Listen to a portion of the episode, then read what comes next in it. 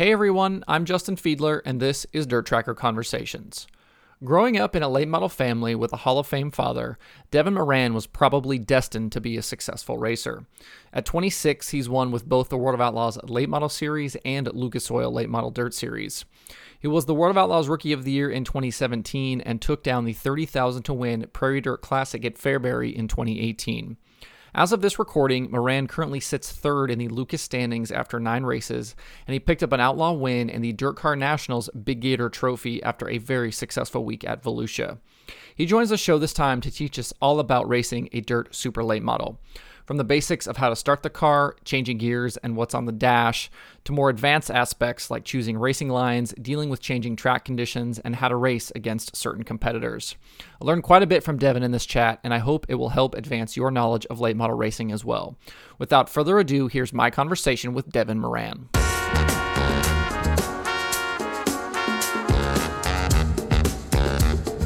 Devin, I have kind of on, have you on the show because I want to talk to you about some, you know, a couple of specific things, but I want to start with kind of most recent events in, in Florida. And you guys had a really nice Florida swing. And, and I'm, you know, I'm curious about your, you know, your kind of off-season preparation and, and getting to Florida and things like that. Cause you guys were one of the few teams that were really consistent through that opening stretch.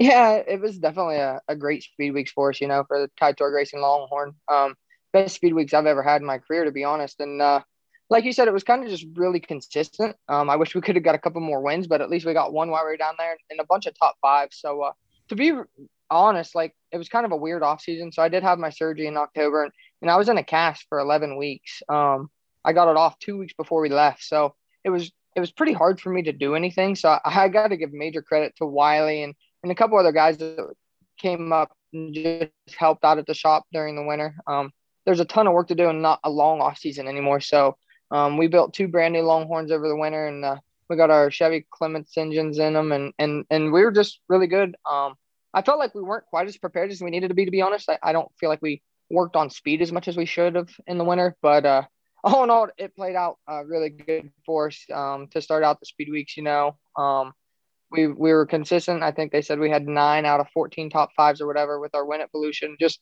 um, actually, every track we went to, we had a top five, so it was pretty cool that we were good at all the different kind of tracks that we went to. So uh, it was definitely a fun way to start the year, and I just hope we can kind of carry that momentum in throughout the, the rest of the 2021 season.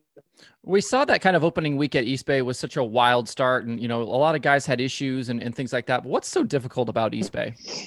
To be honest, it's just a weird racetrack. Like that the the configuration and stuff's not that weird, but but just the way the dirt is, you go to places and, and you think it's slick and, and you can't really steer that well. And you're like, oh, this is kind of like East Bay. But but then you show up at East Bay and like you go out there for the feature the first night and it's slick. And I'm telling you, you literally cannot not see anything or cannot steer at all. Like you go in the turn one and, and you have no wheel input and you're driving strictly off of the rear tires and like like you kind of think it's bad and then you get there and it's just way worse than anywhere you can go. So uh, it makes it tough for competitors, especially people that haven't traveled around a lot, because you have to adapt, and it's a completely completely different style of racing there than it is everywhere else in the country. And when you've never been down there, and even when you go down there every year, on the first night, everyone has to get readjusted to it. And for guys like myself and Tyler Erb and Davenport and some of these guys who travel all over the country and have to adapt quicker than most people, um, I feel like we we have a little bit of an advantage for that place. But for someone coming out of Ohio or Pennsylvania or North Carolina, anywhere that just races regional or local, they go down there and they're not used to it. It's just a completely different ball game. It, it, it is hard and it, it definitely has a bunch of struggles for people. Even myself, when I go down there, I mean, a couple nights we just weren't any good and ran 12th and 15th or whatever. It's just kind of the way that place is. But uh, it just always throws you for a curveball and you have to be ready to adapt to, to anything that's coming at that place for sure. When you like, you know, we hear this a lot about Volusia, how like there's not really racetracks around the country that are like Volusia, and and you know, is there things you can take away from those early season races between East Bay and Volusia and, and Alltech, some of the places you guys go that you can then use the rest of the season, or is it kind of like its own little, you know, own little thing that you can't really learn anything from? I mean, there's definitely pieces of the puzzle that you can take away from it but all in all, like I don't know why. I don't know if it's because of Florida, the time of year, the racetracks, what it is, but like once you get away from speed weeks, you really have to like just get past it and focus on on the future. Um, you can tell if you have a pretty good race car down there or not on the different track conditions, but like it's just different. I, I, I don't know what it is, but you can, like I said, you can take bits and pieces to answer your question, but you definitely can't like look at your notebook in Florida because it's just different than other places in the in the country. So you you like to take the confidence and stuff when you leave out there if you run really good and go with that. But other than that, there's not a ton that you can really take from Florida. You just kind of have to go back into last year's notes a little bit and take a little bit of Florida notes that you learned and just kind of combine everything and, and try to make the best race car you can.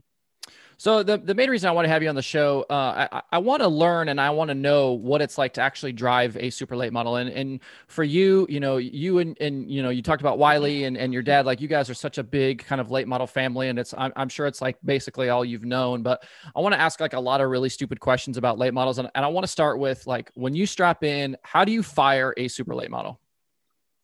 So honestly, it's, it's kind of different than what like your standard car is um, or like a standard pickup truck, like a, standard shift um, in our car. So obviously we have like our main switch behind the driver's seat, the, the on and off power switch. You got obviously make sure that's on. And on our switch panel in front of us, um, we have whether you can go on crank trigger distributor for the ignition. We have our actual ignition, which powers up the MSD and, and all of our electrical stuff. And then our three wheel brake switch. And then you have our, our start switch.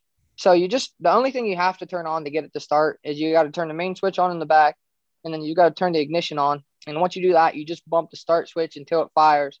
Once it fires, you're good to go. Um, it's kind of a weird transmission. Um, so actually, what you do before you gas it or clutch it or anything, you just put it in the low. You have three gears. You have low, high, and reverse. But you put it in the low, and once you do, you actually press the clutch and the gas at the same time, which is like the opposite of any kind of street street vehicle. Um, and, and you're at the same time the speed a little bit. You just shift it back into high, and then um, once you're in high, you just you rock and roll with it. So you you go into high when you're just riding around in parade laps, and once you're in high, um, you start in high, you race in high. The only time you ever kick it back out of high is if there's a red flag or you're going into the pits. So it's it's pretty easy once you get used to it, but pushing the, the gas and the clutch at the same time will definitely confuse some people. So it'd be hard for someone to steal a race a late model without knowing what's going on with the transmission. They'd have it all jacked up. Do you know what the reasoning is behind having the high gear and the low gear?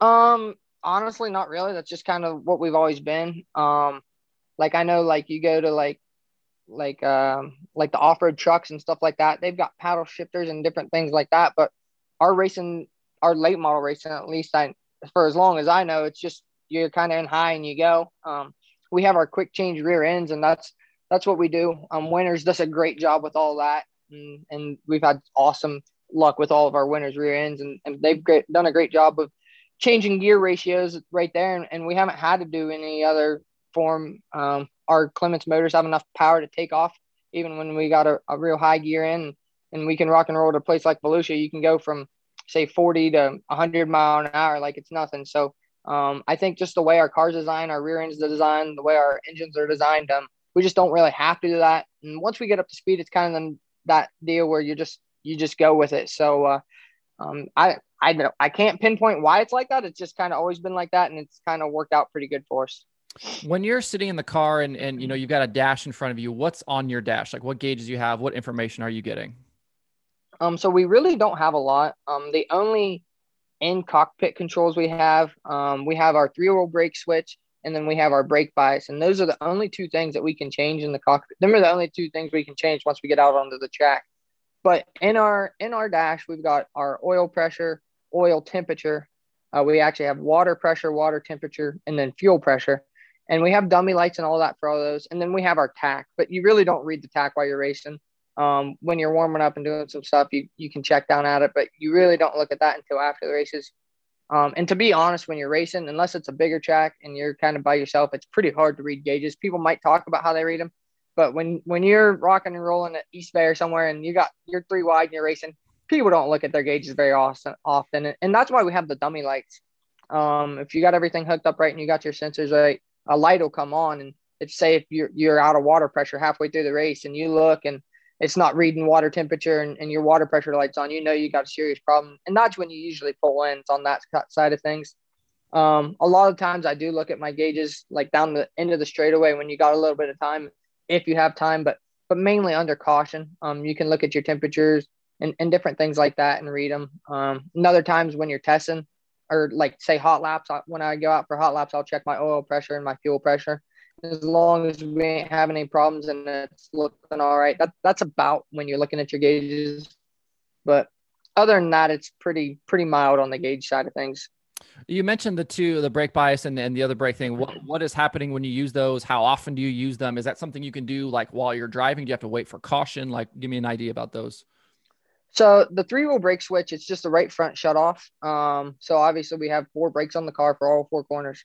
Um, we'll turn the three wheel brake switch on, which at that point the right front has no brake. Um, you usually do that on a on a pretty tacky heavy track.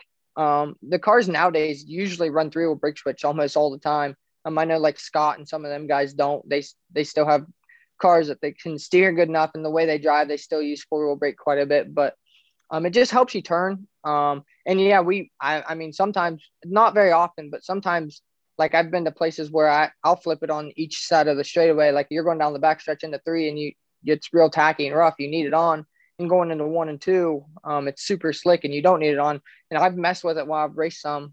Um, not very often will you do that, but every once in a while when there's a scenario, if your car is really good and you're comfortable with being able to do it, then then that happens. Um, on the brake bias side of things, yeah, I mean, I've definitely I definitely mess with that while I'm racing quite a bit. Um, in the dirt, you want to start mostly rear brake. And then as the night goes on, if the track gets slicker, you're slowly going to front brake. It just tightens the car up and um, a lot of that, like I always check in cautions to see where I'm at, but like a lot of it's just feel. Um, if you're just getting freer and freer, you just slowly keep rolling, rolling front brake into it. And usually they have anywhere from 18 to 25 turns. And uh, you'll start, like I said, all the way rear. And sometimes you'll get most of the way to the front by the end of the feature, just, just depending on how good your car is and how much the track's transitioning. So a lot of that just kind of depends on track and your car and, and how comfortable you are really. Uh, give me an idea about the kind of inputs you're using. Like, you know, obviously you've got steering wheel, you've got brake pedal, you've got gas, and, and I'm sure it's, you know, very track specific about how much you use it, but, you know, kind of give me a general idea about how much you're using the gas, how much you're using the brake, and how much you're using the steering wheel. And like, is there like an optimal level of, of how much of each you use? All right. I'm, yep, I'm ready to rock now. G- give me an idea about the the inputs you have. Like obviously you have steering wheel, you've got brake, you've got gas, and and I would imagine that it's you know very track specific and things like that about how much of each you use. But you know if you can maybe give me a general idea about how much of each you're using and how much of each you're trying to use. Is like is there like an optimal level of steering wheel versus brake versus gas that you're trying to use as you go around? Yeah, a lot of it, kind of like you said, it just depends on what track we're at, um, how fast it is, how much traction, how slick it is um, you you take like Eldora for example, it's very round, um, and it'll start out really fast. Um, you're pretty much wide open there the whole time. Um, if you're a little too tight, you might you might drag the brake a little bit just on corner entry to help you. Um, and to be honest, like there's not a ton of wheel input um, when it's fast. Like start of the night, hot laps qualifying, you just like left hand down a little bit, wide open. As long as your car steers and you're good, you just go right around there. But but then you go to feature time and you you might not be full throttle at all in the feature. You might be say three quarter by the end of the straightaway. Um, never try to dump out of the gas, but you roll back out of the gas a little bit. Um, you drag the brake a little longer. Um, definitely more wheel put in, wheel input, left hand down, and then obviously there's not as much grip, so you, you're counter steering some. Um, you're quarter throttle, half throttle, quarter throttle, just trying trying to feed it, trying to feel feel it through the seat, um, still dragging the brake a little bit, um, just depending on how how good your car's hooking up. Um, a lot of it just kind of depends on that, and then that's Eldora. But then you go to a place like East Bay where you you literally full wheel input left, back the full full input right, counter steering, um, completely dumping out of the gas to completely back wide open to dumping out of the gas. Like like East Bay is one extreme to another compared to Eldora, and and a lot of it, like I said, just depends on where you're going and what the track conditions like. Um, kind of back to like how we talked about how you have to adapt so much to different racetracks, and and that's why I love dirt racing. You know, um, you have to go from one extreme to the other. Um, in asphalt racing, I don't think the track ever changes five seconds, and we see that quite often. You know, so uh, it just makes for exciting, good racing, and I feel like it makes a driver uh, definitely have to step up his game when you're like on a tight bull ring type place and you're mm-hmm. rolling the bottom, are there instances where like you're just completely out of the gas? Like, I mean, no mm. feed on anything, like you're just letting it roll the center? Oh yeah, and, and that actually happens at like big tracks too, quite a bit. Um, you, you usually try to keep one or the other. You you want to keep your uh, torque arm loaded up. Um, when you when you stay on the gas a little bit, it definitely keeps the torque arm loaded up, keeps you a little more drive. Um, but like for some instances, like you go to a place and like like Fairbury, for example, you, you get down into the bottom of three. Um, when it gets to that certain track condition, you drive straight in there. Uh, you don't dump out the gas, but you slowly let out, and then you finally get all the way out, and you don't even have to touch the brakes if your car's good enough to rotate, and then you're right back on it. Um, usually, like I'm I'm brake in, gas off. Once I get to where I want, and slowly back out on both, and then back in the gas. Um, once again, a lot of it's just so much on track condition and where you're going. Um, but there's definitely instances where you're coasting into a place and um, just depends where you're going and what's happening, you know. When you're on track, you know, say during a, you know, a long feature, you know, a 50 lap or 100 lapper, you know, in terms of like watching the track conditions, are you actually like watching it with your eyes or is it a matter of like you're trying to feel what the car is doing and then making adjustments from there, like as the track changes? Definitely a mixture of both. Um, obviously, you can see a lot better than you can feel on most. well, I wouldn't say a lot better because a lot, a lot of the times you can feel pretty good of what's going on. Um, but you you can see the dirt as long as you're looking at the dirt. You kind of know what's happening, what's going on. Your your eyes don't deceive you very often on the dirt side of things. And then on the field, like you see that brown dirt and you go in there and it sticks, and you see it the next time and it just doesn't stick quite as well that's when you know you have to take the feel into consideration as well. Like if you can go in there and you you stick, you try to go in harder the next lap and you stick even better, you can feel that. And that's not as much see. Um, so I would honestly say it's 50-50 on what you see and what you feel. Um, if your car feels too tight and you can't run up against that wall, you see the brown there, but you can't do it. It's just just how it is. You can you can go try to do it and and you wreck and tear up and it doesn't matter anyways.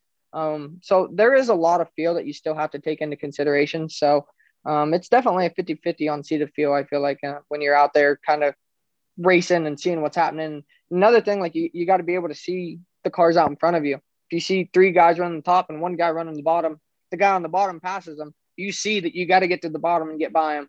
But uh, but like like at Volusia one night, I I passed um Madden around the bottom, and then the next lap there's a lap car on the bottom, so I had to run the top, and I instantly felt that the top was faster. And you just that feel you kind of just got to go with instinct and, and do what it's telling you, you know?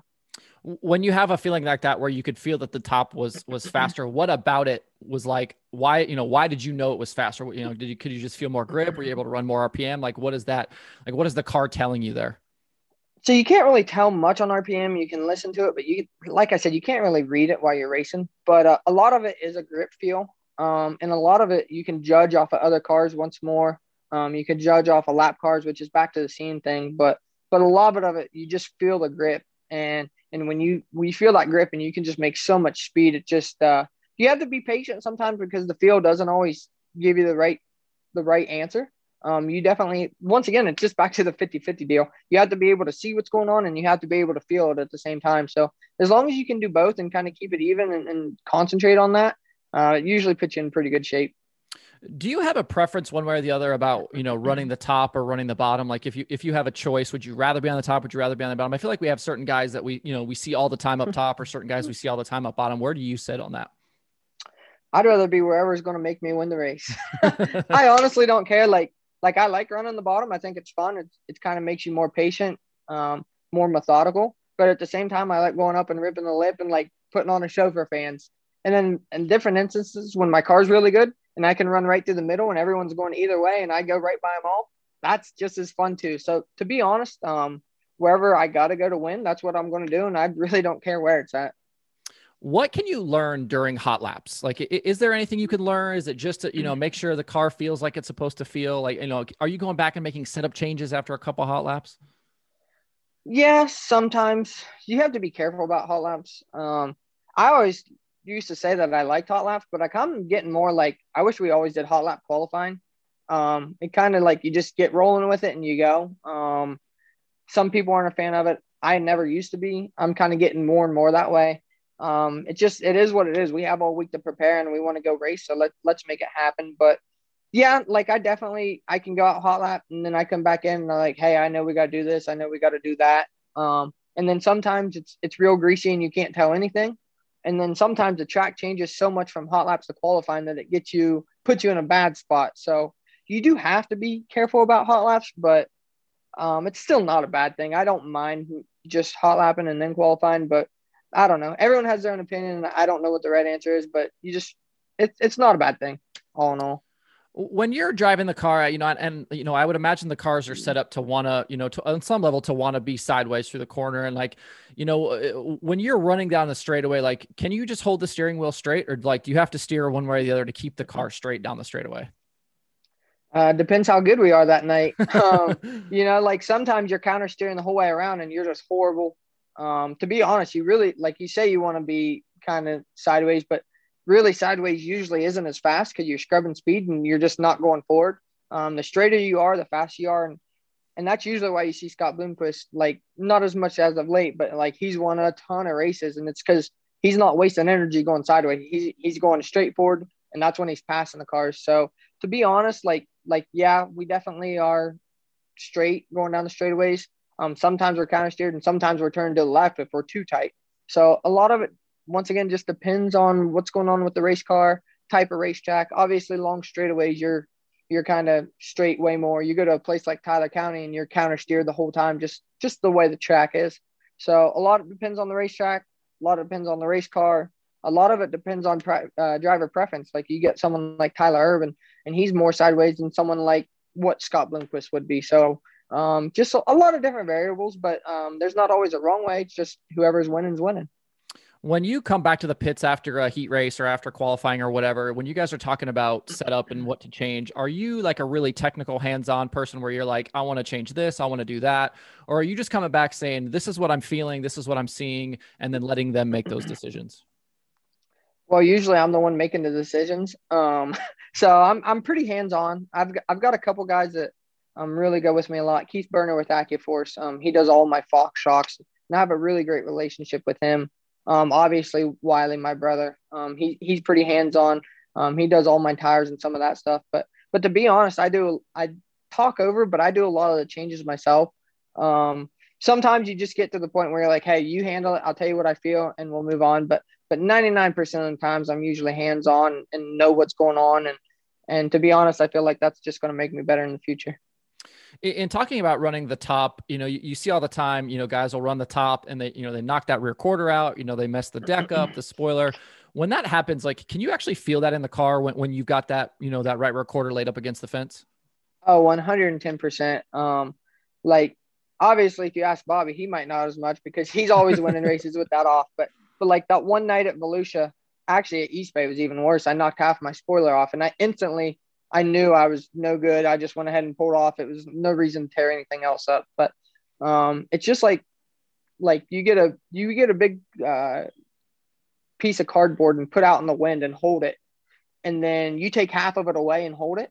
It's not going to blow you away like that first big piece is, and that's just like our racing is. Um, you take half that spoiler off, and it's just not going to hold the race car like it would if that whole spoiler was there. So you definitely do feel it. Even with the right side, uh, we get side force um, going into the corners, even driving down straightaways, we get side force. So um, you knock your whole quarter panel in and stuff like that, it's definitely going to affect your car.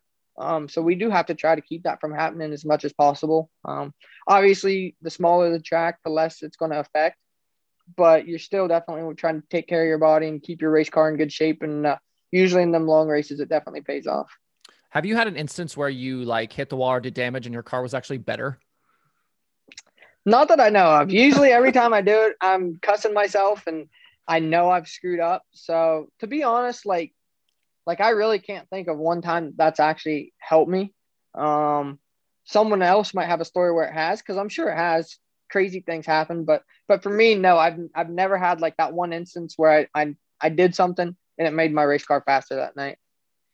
Uh, tell me about slide jobs. I, you know, I feel like you know the, the, they're like kind of the name of the game in, in a lot of dirt racing, and like sometimes they seem to go really well, and sometimes they seem to not go so well. Like, you know, when you're the one on the end of of you know someone's throwing that slider at you, like, are you uh, preparing in advance? Like, do you know that move is coming, and then you know, are you trying to set yourself back up for the crossover? Like, what's your thought process there?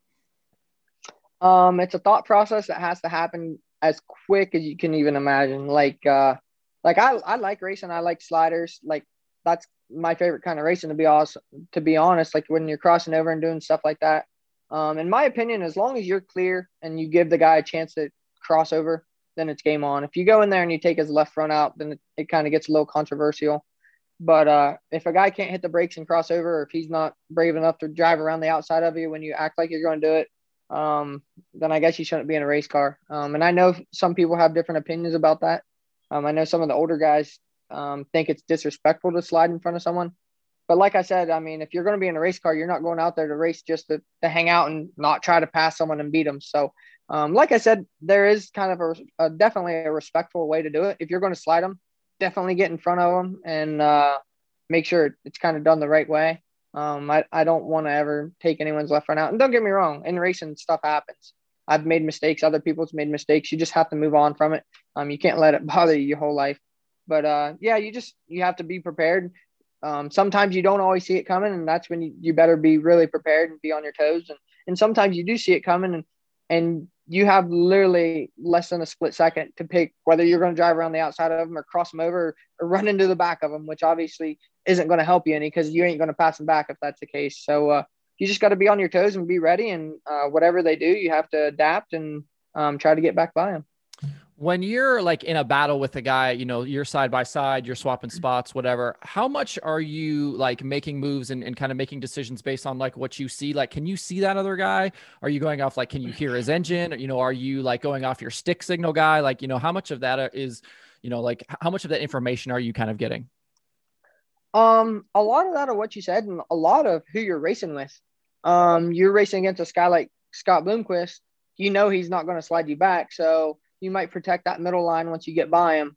Or you're racing with a guy like Bobby, who's definitely going to try to slide you back. So you're going to kind of run the slider line with him to, to keep him from doing it.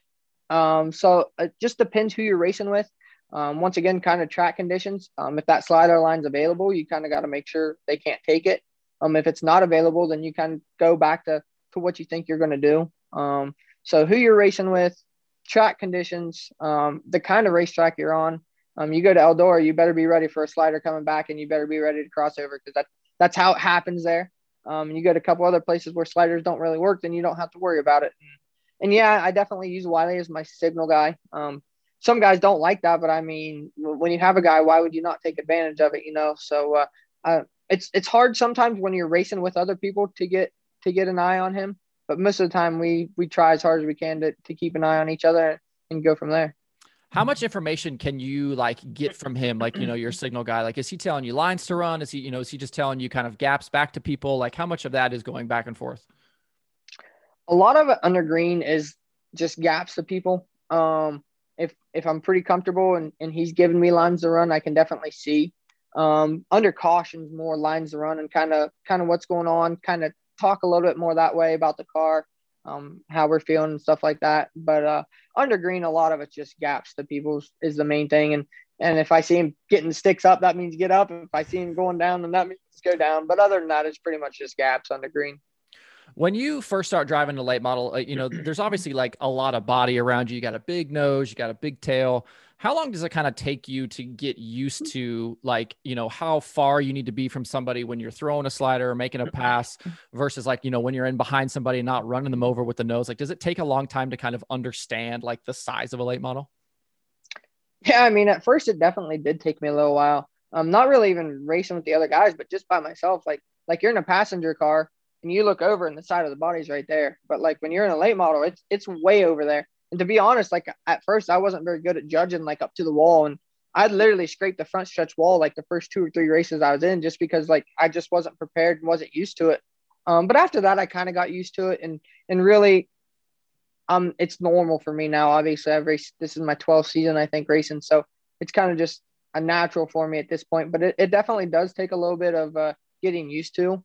And, and like I said, we're all human. We still make mistakes. So sometimes sometimes we have that deal where oh man, you thought you were clear and you weren't. Um, sometimes you do it on purpose for simple reasons, but uh, sometimes you just you just don't know, and and and mistakes do happen. Myself makes it, and everyone else makes mistakes. So you just you got to live with it and go on.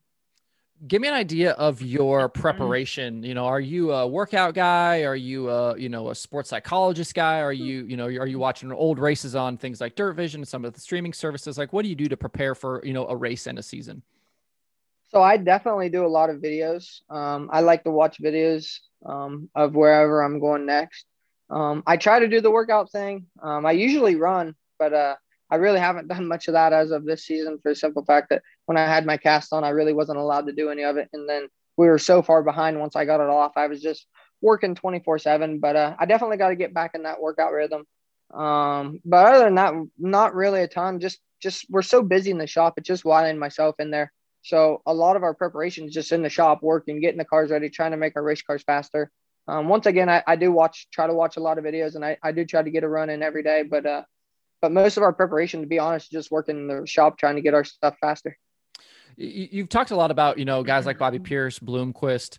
Uh, do you keep like kind of like mental notes on just guys' tendencies? Like when you get in a situation with them, like are you expecting certain moves from certain guys, or you know, do you have to race certain guys different than others? Oh, hundred percent. I mean, you get a guy like Jimmy Owens compared to a guy like Tyler Erb they're going to race you different. And I can promise you it's just how it is. Um, you're going to race Tyler pretty hard for a couple laps. Um, sometimes you let him use his stuff up and then you get by him and go on. And, and a guy like Jimmy's pretty smart about what's going on with his race car. He, he's really race savvy. He kind of knows what he can and can't do. Um, so you definitely look at tendencies from different guys. You kind of figure out different ways to pass different people. Um, like when you get get racing with Tyler, you want to hurry up and get by him. That way you don't have to deal with it anymore. Because if not, he's going to slide you. You're going to waste half the race racing with one guy. Um, with a guy like Jimmy, um, it's not as big of a deal. Um, don't get me wrong, Jimmy's still going to race you just as hard, but it's just a little bit different style racing with Jimmy. Um, same with Scott, same with Bobby. There's there's just everyone has their own tendencies. So I try to focus and see who I'm racing with and what's going on, and if uh, I can kind of execute what I want to and make it happen. It just makes our day a lot easier.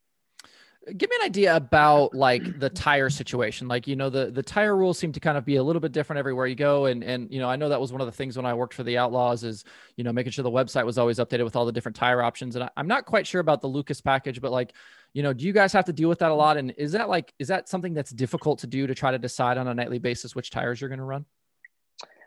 I will say the Lucas deal actually has a pretty cool tire system. Um, so usually we start the night on four softs, um, say 1300s or whatever they are. And for the feature, you're only allowed one other option for the right rear. In every other corner, you're not allowed to change other than the left rear, possibly. Um, and it's still the same compound. So really, throughout the night, you have four tires. You have one right rear option. You have one left rear of the same compound you still put back on. Um, so it's really not that bad. Every once in a while, we'll get in a little bit of a tire game with people, but for the most part, um, Lucas does a really good job on trying to save money for people um, for tire bills and stuff like that. So I will give them guys props. They do awesome on that side of things. Can you use tires depending on the corner, multiple races? Is it you know one night on a tire and that's it? No, um, for a lot of the Lucas races, you do have to bolt on new stuff, um, just the way it is. But but you go to a place like we went to um, Wheatland, Missouri last year at Lucas Oil Speedway, and the track was super heavy and it didn't really hurt tires, so we could use them tires a couple nights. Um, and then you go to a place like uh, Atomic here in uh, March 19th when we are racing there with Lucas. Um, it, I'm sure it'll probably wear on our tires pretty hard. It, has got pretty pretty good ranking. It usually gets pretty black slick, and it's going to wear on them. So so that might night you might only use one tire, or you might only use those tires from one night. Um, and then you go to a couple regional races for a weekend, and you might use the same four tires for both races and not have a problem get to use them again. So a lot's kind of who you're racing with and where you're racing and what's going on. So you, we just try to be smart and save Ty a little bit of money on the tire side of things because it's just it's so expensive in our racing and and I do have a ton of great sponsors, but it's just it's crazy what we spend on this side of things and uh, try to help him out on that as much as we can on the tire side. When you get into one of those like really long features, you know, the 75 lappers, 100 lappers, how much are you trying to kind of manage your tires, manage your brakes, manage the race car? Like, you know, are, are you going balls out from from the green flag and just letting it go, or are you trying to manage your stuff through the through the whole course so you've got something left at the end? Um, to be honest, it kind of depends where you're racing. Um, you go to a place like uh, Cherokee or Magnolia, Eldora, some of those places. Um, you definitely have to conserve a little bit. Um, it's going to wear and tear on your tires a little bit. Um, really, other than tires, it's not that big of a deal. Brakes and stuff like that, you don't have too many problems anywhere. But but definitely on the tire side of thing, you you you don't want to use up your sipes and everything else because if you do for the first 40, it, I mean, just not going to be good. But then on the flip side of that, you go to a place like Portsmouth for the Dirt Track World Championship. Um, usually that race is locked down for the last 50 laps or so. So you got to go to the balls of the wall for the first 50 to try to get to the lead. Um, if you don't get to the lead, then it, it makes it really hard to get by anyone. So uh, um, Portsmouth's kind of one of the only places that are like that. Um, but most of the other places, you really do have to conserve at least at least for the first 40 or 50. Um, if your race car is good, you you know you can get up through there. Um, you still got to get track position, get cars when you can, um, but just try not to slide your tires. Try not to use stuff up uh, too early, and that, that's kind of the way I approach it. I don't know if that's right or wrong, but that's kind of kind of the approach I've done, and and I've won a couple hundred lappers, so it's working out so far, I guess. When you have a night where the track takes rubber, how quickly in the car do you realize that? Like, do you start seeing things, feeling things in the car before that happens? Like, you know, are there times where it happens and it's too late and you're just screwed? You know, how is that process? Um, a lot of the rubbers usually feel. Um, you'll definitely start feeling it before you see it. Usually, um, then then it'll start streaking it up and you can see it. But by that time, everyone's usually in it. Um, it's just kind of a, a, crappy feeling to be honest no one likes racing when tracks rubber up. It makes it one late. It makes it hard to pass. But uh, a lot of that's feel. Um, if you can feel it before everyone else can, uh, you're definitely going to get a couple cars there right before before they they get into it. So uh, that's always a good thing. But but for the most part, for the most part, a lot of it's just feel. And and once you feel it, you better not miss it. When we get into those nights and guys start popping tires, what can you do inside the race car to try to keep your tires underneath you? Um, a lot of it I would say you just try to keep from slipping the tires. You try to keep from sliding sideways. Um, you don't always have to be full throttle down the straightaways. Like I know when the track rubber's up, a lot of them t- guys are still mashing it down the straightaway, but you really don't have to. Um, a lot of people, unless you're really, really good and can maneuver a little bit, um, it's going to be hard to pass. So, so if it's one of them tire saving deals, you kind of just cruise around there quarter half throttle and, and just stay close to the person in front of you. So when they do make a mistake, you can pass them. But but don't just just don't slide your car don't burn yourself up and and kind of go that way well, I will let you go. I certainly appreciate the time. Uh, it was great to learn about uh, racing a late model. Uh, run me through your sponsors. Let's give uh, give some people some shout outs. Uh, so obviously Ty Torga, Performance Parts. Uh, without him, uh, it would definitely be hard to do what we do. Him owning the team and got all this rolling. I, I just want to thank him so much. And then we've got CNW Trucking, Tommy Pope Construction, Big D's Pizza, um, Force, Fox Shocks, Eibach Springs, M&M Painting and Construction, uh, Clements Race Engines. I feel like we have the best race engines in the country. Um, Lucas Oil Products, they have great oil and everything else, and, and we use all their stuff. So I want to thank them guys. Um, Hull and Haskell, um, FK Rod Ends, um, VP Race Fuels, CarSourceAuto.com, Polymer Services, um, Hoosier Tire. They do an awesome job for us. Um, once again, Longhorn Chassis. Um, we've had a, a great start to the year, and, and I'm super excited about that. Um, Winters Rear Ends, Fast Shafts, uh, Simpson Racewear, and, and just everyone else that uh, helps out on the team. I, I want to thank all them. I want to thank all the, the fans that support us. And uh, if you ain't got any of the new merchandise, make sure you go head over to devinmoranracing.com. Uh, we got some new stuff up there, and uh, we're actually going to have some more new stuff hopefully by uh, the new uh, Lucas races at March and Atomic and Brownstown. So uh, just want to once again thanks for all them fans. Uh, I want to thank you for having me on the show. Uh, it's definitely a cluster trying to get on, but we finally made it happen. We got so it. I, I, was glad. I was glad we did, and uh, once again, thanks thanks to all the guys supporting our partners of our team. Cool. Well, thanks for uh, being on the show, man. Thanks, dude.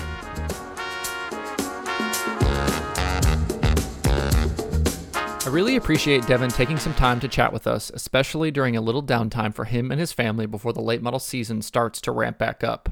Certainly hope you learned something new about late model racing as well. Definitely wasn't aware of things like the three wheel brake switch. Make sure to follow Devin and his team all year long as they compete in the biggest late model events across the country. You can find the Dirt Tracker podcast on Apple Podcasts, Spotify, Stitcher, or where you get podcasts. You can also watch the shows on YouTube. For more cool dirt racing stuff, visit dirttracker.com and follow Dirt Tracker on Twitter, Instagram, Facebook, and TikTok.